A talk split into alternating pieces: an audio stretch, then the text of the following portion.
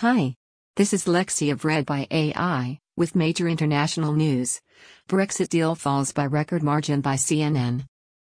After eight days of parliamentary debate and 200 speeches, members of the House of Commons ignored the Prime Minister's final pleas and delivered a humiliating verdict on her plan to take Britain out of the European Union. The result the worst parliamentary defeat for a British government in the modern era means the Prime Minister now faces a deep political crisis with no clear path out of the mess. Speaking moments after May's humiliating defeat.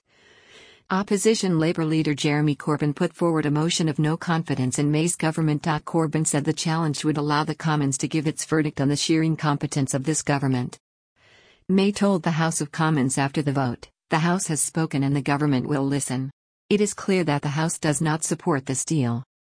Minutes after lawmakers voted overwhelmingly against May's deal, European Council President Donald Tusk tweeted If a deal is impossible, and no one wants no deal, then who will finally have the courage to say what the only positive solution is? Tuesday night's vote was the product of more than two and a half years of negotiations. After 51.9% of British people voted to leave the EU in 2016.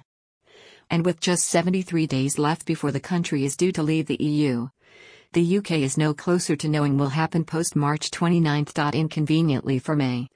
Untangling a 45 year marriage was not as easy as some Brexiteers claimed it would be. Particularly when it comes to the contentious Irish backstop, an insurance policy to prevent a hard border in Ireland, which has been a thorn in the side of May's deal. May's defeat seemed inevitable since she secured the withdrawal agreement in Brussels in November.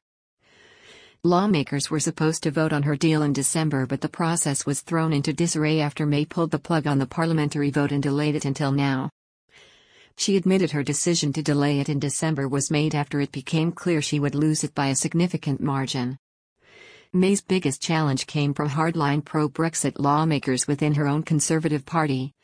Their opposition to what they see as an overly soft exit has dogged her deal from the start. Going forward, Possible scenarios for the UK include an attempted, but probably doomed, renegotiation with the EU by May.